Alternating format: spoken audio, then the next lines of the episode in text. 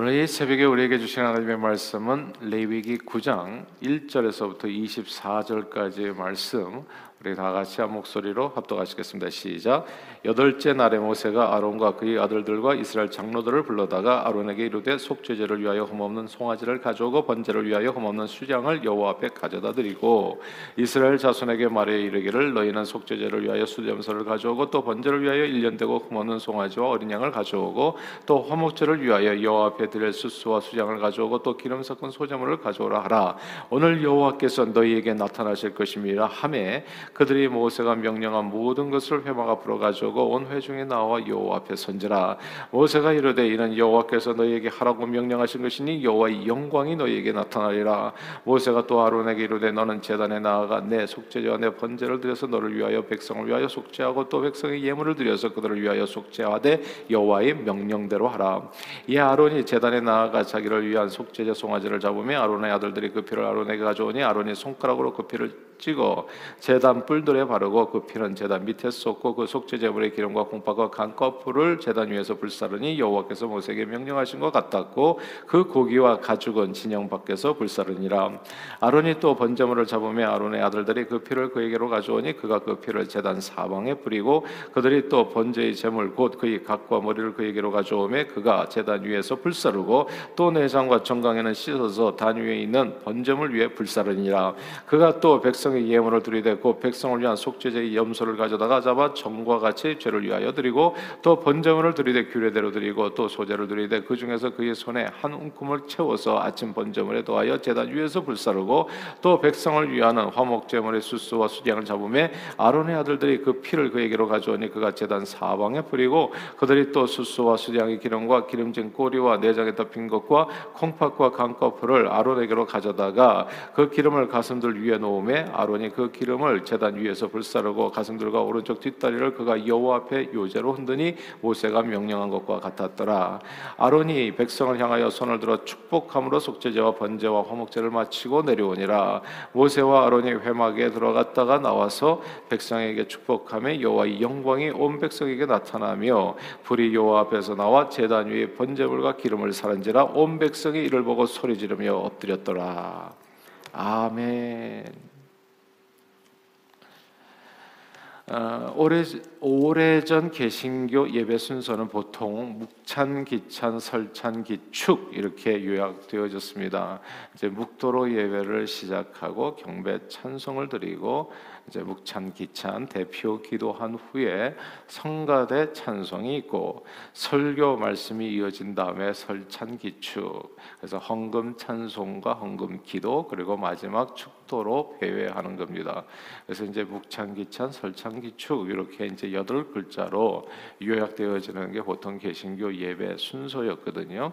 이제 어릴 때 이제 주일 예배를 드리고 나면 이 목사님과 이제 예배 후에 예배 후에 이제 후주가 있잖아요. 이제 반주자님께서 이제 후주를 해주시면 이제 후주를 들으면서 이제 마무리 기도를 하고 이제 이렇게 교회당을 이제 빠져나오게 되면 이제 목사님께서 또 재빨리 이제 아, 교회당 뒤편에 계셔가지고 이제 악수하고 이제 예배 참석하신 분들과 교제하고 또 예배 참석하신 분들은 또 앞뒤에 있는 분들과 같이 인사하고 또 교제하고 아, 그래서 이제 좁은 이, 이 어, 이제 문을 통해 가지고 통로를 통해 가지고 이제 많은 사람들 예배가 끝나면 이제 한꺼번에 몰려 나가게 되기 때문에 예배당을 빠져나가는 시간이 축도 후에 빠져나가는 시간이 좀 길었던 겁니다.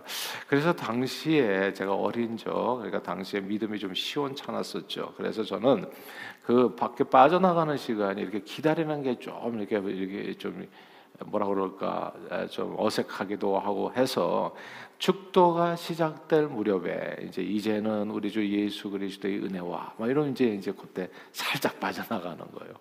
아 그러면 이제 기다리지 않고 제일 먼저 또 목사님을 또 만날 필요도 없이 이제 교회당을 빠져나갈 수 있었던 겁니다. 저는 한동안 아, 이제 시, 신앙이 시원찮았을 때 축도를 가볍게 생각했습니다. 예배의 핵심 부분은 기도와 말씀이라고 생각했기 때문에 기도하고 설교 말씀 듣고 헌금했으면 이제 예배 다 드린 것 아닌가 그렇게 생각했었던 거죠. 굳이 사족처럼 예배 마지막 순서에 있는 축도까지 다 들을 필요는 없다. 이렇게 생각했었던 적이 있었던 겁니다. 아, 특별히 목사님이 인도하지 않은 예배에서는 축도가 아니라 이제 주기도문으로 이제 예배를 마칠 때 이렇게 폐회할 때가 많아서 축도를 마치 목사님이 하시는 주기도문 정도가 아닌가 오해하기도 했었습니다. 그러나 예수님을 내 마음의 구원자와 주님으로 영접한 후에 성령님의 조명하심으로 예배를 다시 드리게 되니까 축도는 그저 폐회하기 전에 별 의미 없이 아, 드리는 그 마침 기도 정도가 아니었다는 것을 확실하게 알게 된 겁니다. 축도가 없으면 한마디로 이런 겁니다. 예배에 마침이 없는 거예요. 끝이 안 난 겁니다, 그게. 그리고 예배를 왜 드렸는지도 모르는 거예요. 그 말씀이 오늘 본문입니다. 우리 레위기 9장 22절을 읽겠습니다. 레위기 9장 22절 같이 한번 읽어볼까요? 시작. 아론이 백성을 향하여 손을 들어 축복함으로 속죄제와 번제와 화목제를 마치고 내려오니라. 아멘. 여기서 축복함으로 속죄제, 번제, 화목제를 마치다. 축도함으로 끝나다 라고 하는 요 말씀, 축복함으로 끝났다라는 이 구절을 주목해야 됩니다. 오늘 본문은 모세에 의해서 집전된 아론과 제사장의 위임식이 있은 후에 대제사장 아론이 처음으로 전 이스라엘 백성들을 위해서 제사를 집전하는 내용입니다. 위임식처럼 백성들을 위한 제사는 속죄제, 번제, 화목제로 드렸습니다. 그 모든 제사를 세심하게 여호와께서 주신 명령에 따라서 잘 마치고 나서 이 맨 마지막 순서에 제사를 집전했던 그 아론이 아론이 대제사장의 권위로 위임된 권위로 한 것이 그것이 축도입니다. 축복 기도예요. 우리는 여기에서 the end of offering 제사의 마침이 축복 기도 축도가 되었다는 사실을 주목해야 됩니다. The end of offering 제사의 마침은 어쩌면 the end라는 말이 끝이라는 말도 되고 목적이라도 해할 수 있는 것처럼 이건 제사의 궁극적인 목적이라고도 이해할 수 있습니다. 처음부터 왜 제사를 드렸는가? 제사 드린 이유는 축도받기 위해서, 축복받기 위해서. 그것은 하나님께서 주의 백성들로 하여금 속죄제, 번제, 화목제 등의 제사를 드리게 한 the end, 더 목적인 겁니다. 우리를 이처럼 사랑하시는 하나님께서는요, 우리를 마음껏 축복하기를 원하세요.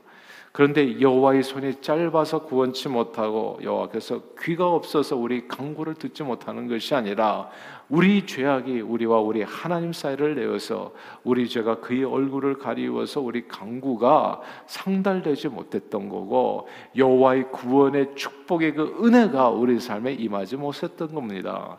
그래서 하나님께서는 우리를 마음껏 축복하기 위해서 먼저 우리와 하나님 사이를 막고 있는 이 죄의 문제를 해결하기 위해서 제사를 드리게 이렇게 얘기했던 거죠.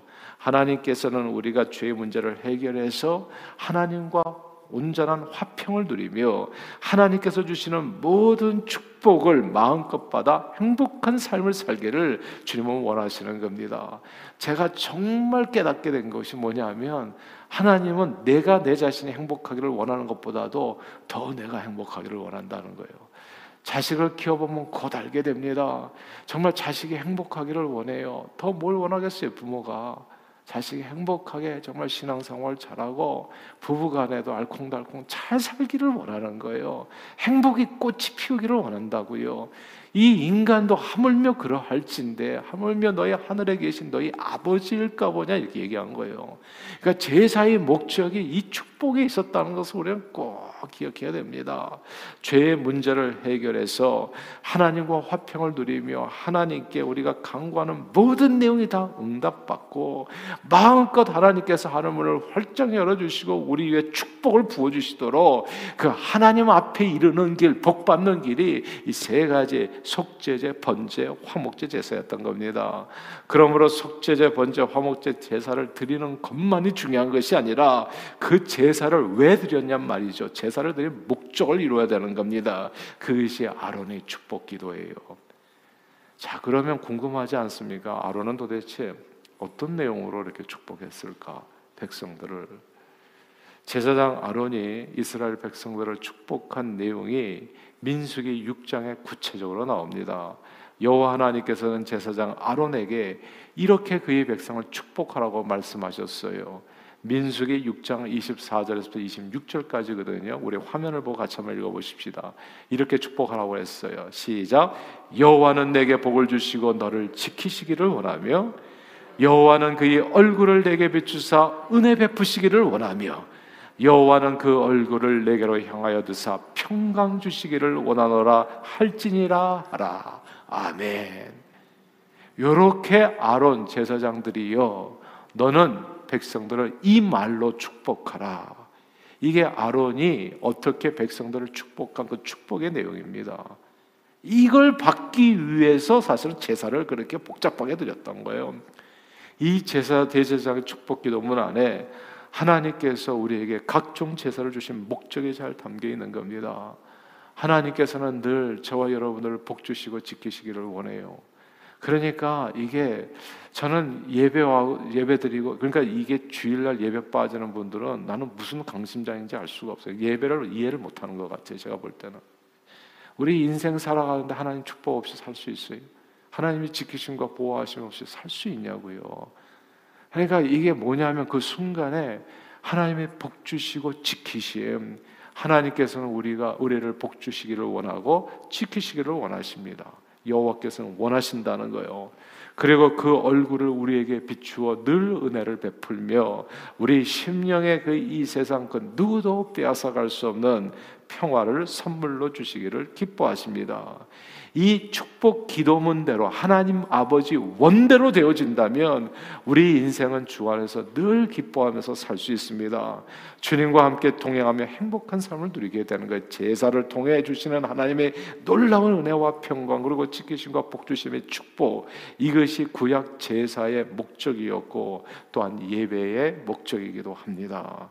그러니까 저는 예수 안 믿는 사람은 어떻게 사는지 모르겠어요. 밥 먹고 사는 것 같아. 뭐 큰 집에서 살 수 있을지는 모르겠어요. 예, 열심히 이렇게 뼈 빠지게 일하면 누구나 다 이렇게 밥 먹고는 살더라고. 예. 근데 진짜 행복하냐고요? 왜 사냐고 도대체. 예. 근데 이게 정말 예수 믿는 건 횡재한 거예요, 이거는. 주님의 복주심과 지키심, 그 은혜와 평강이 있잖아요. 이거 한마디로 얘기하면 그냥 행복이에요, 그게. 은혜와 평강, 기쁨과 감사. 이게 삶에 넘치는 거예요. 뭘 많이 소유해서가 아니에요. 그건 형이 하학적인 인생의 행복이고 사람의 떡으로만 사는 건 아니잖아요, 사실. 근데 이 완전한 행복을 하나님께서는 우리에게 선물로 주시는 거예요. 제사를 통해서 신약 시대 예배를 통해서 신약에 와서 우리는 더 이상 속죄제, 번제, 화목제를 드릴 필요가 없어졌어요. 왜냐하면 예수님께서 십자가에서 보혈을 흘려서 모든 제사를 단번에 자신의 몸으로 완전히 영원히 해결해 주셨기 때문입니다. 그래서 우리는 제사가 아니라 하나님께 예수 이름으로 예배를 드리는 겁니다. 예수 이름으로 예배를 드린다는 그 의미가 속죄제, 번제, 화목제를 드린다는 의미예요. 그 예수 이름으로 예수 십자가 은혜로 그 보혈로 우리 죄가 속하였음을 의미하는 거고 예수 십자가 보혈의 능력으로 그는 우리의 화평이신지라 화목제가 이루어져서 화목제물로 들이마되어서 하나님과 화평을 누리게 된 거고 번제가 되어서 하나님 앞에 우리의 삶이 온전히 연합되어지게 되어졌다는 거. 예수 이름으로 우리와 우리 하나님 사이를 갈라놓은 모든 죄가 다 씻음받고 우리는 하나님과 화평을 누리며 하나님의 축복을 마음껏 받아 누리게 되었다는 그 말씀입니다. 신약 시대 교회들이 예배 마침에서 그래서 이 예배를 탁 드리고 나서요. 그리고 받았던 축복의 내용이 있어요. 근데 이게 약간 구약과는 달라요. 근데 그 구약 성경에 주어진 그 축복의 내용이 신약에서는 더 완성이 됐어요. 그 내용이 고린도 후서 13장 13절 말씀입니다. 우리 화면을 보고 같이 한번 같이 읽어볼까요? 시작. 주 예수 그리스도의 은혜와 하나님의 사랑과 성령의 교통하심이 너희 무리와 함께 있을지어다. 아멘. 이 신약 시대의 축복은 삼위일체 되신 하나님의 완전한 축복이 우리의 삶에 임하기를 원하는 내용으로 되어 있어요. 우리의 삶에 예수 그리스도의 십자가 은혜, 십자가 은혜가 충만해서 그래서 하나님의 사랑이 중단 없고 막힘 없이 우리의 삶의 강물처럼 넘치기를 소원하고 성령님께서 강력하게 우리 삶을 붙들어 주시고 충만하게 임재해 주셔서 모든 시험, 걱정, 혼란을 다 이기고 예수 닮은 성숙한 인격, 향기나는 인격과 섬김으로 승리를 약속하는 그런 축복의 내용인 겁니다. 야, 그래서 예수 믿는 게 대단한 거예요. 그리고 주일 제발 끼고서 왔다 갔다 하지 마세요. 놀러 다니고. 예. 제발 그런 못난 짓을 하지 마세요. 제가 더 험한 말을 쓸 수가 없는데 진짜 어리석은 삶이에요. 예수 믿는다는 것은 어마어마한 축복이 여러분. 그리고 주님, 주님 앞에 예배 드린다는 것은 이건 놀라운 특권이고 과거에 피투성이가 돼서 나가서 예배 드렸던 것을 지금 우리는 예수 이름으로 더욱더 완전한 예배를 드리게 되고 완전한 축복을 받게 된 거거든요. 그러므로 어쩌면 예배에서 축도는요 가장 중요한 부분이라고 볼 수 있어요. 늘 무슨 일이든지 끝이 가장 중요한데 제가 어렸을 때 이런 얘기를 많이 안 해주셨어. 이런 말씀을 제가 한 번이라도 들었으면 제가 축도 전에 나가겠습니까? 네. 축도가 얼마나 중요한데 그거 받고 그냥 튀어나가시면 안 되고 축도 내용대로 내 삶에 이루어지기를 바랍니다. 아멘 아멘 후조할 때 예. 그대로 이 축복이 여호와의 지키심과 보호하심이 은혜 주심과 평강이 성삼위 일체 하나님의 놀라운 은혜와 사랑과 성령의 능력이 내 삶을 감당 감동시켜서 이번 한 주간도 승리하는 한 주가 될 수 있도록 주여 역사해 주시옵소서. 그리고 힘차게 세상을 향해서 달려가는 게 이게 예배의 마침인 겁니다. 축도가 없는 예배는 마치 끝나지 않은 오사마리라고 하나요? 마무리가 되지 않은 미완성 일과 같아요. 아무 일도 이루지 못한 헛힘만 쓴 제사 그런 예배가 되는 겁니다.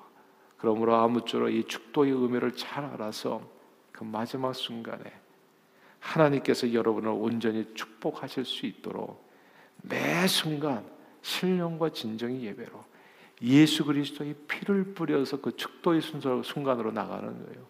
피를 뿌려서 하나님 내 죄를 다 씻어 주심을 믿습니다. 감사합니다. 예. 주님과 하나님과 우리 사이에 화평을 이루어 주심을 감사합니다. 내 삶을 온전히 바치오니 주여 기쁘게 흠양해 주시옵소서.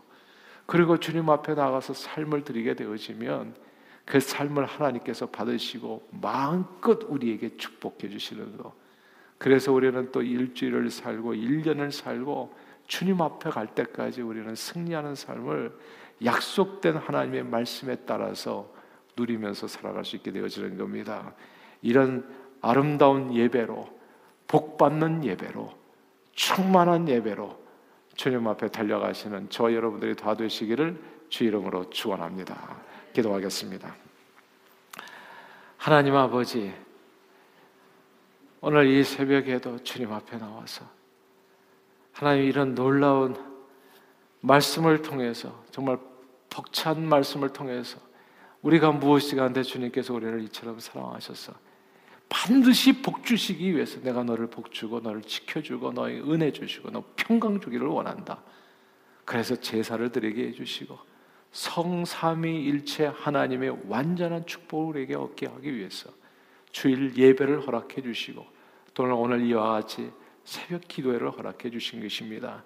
오늘도 주님 앞에 와서 우리가 그래서 기대하는 것은 여호와께서 이 자리에 계신 모든 분들에게 복 주시고 지키시기를 원하며 얼굴빛을 환하게 들어 주셔서 은혜 베푸시고 평강 주시고 우리 주 예수 그리스도의 이런 놀라운 은혜 오늘도 충만하게 하나님의 사랑이 오늘도 거침없이 우리의 삶을 가득 채우며 성령님의 능력으로 함께 하시는 그 교통하심의 역사가 오늘 이 자리에 함께 예배하는 하나님의 권속들 위해 그삶 위에 또 가정 위에 하는 모든 일 위에 충만하여 더욱더 넘치기를 간절히 축복하며 이 모든 말씀 우리 주 예수 그리스도 이름으로 기도하옵나이다. 아멘.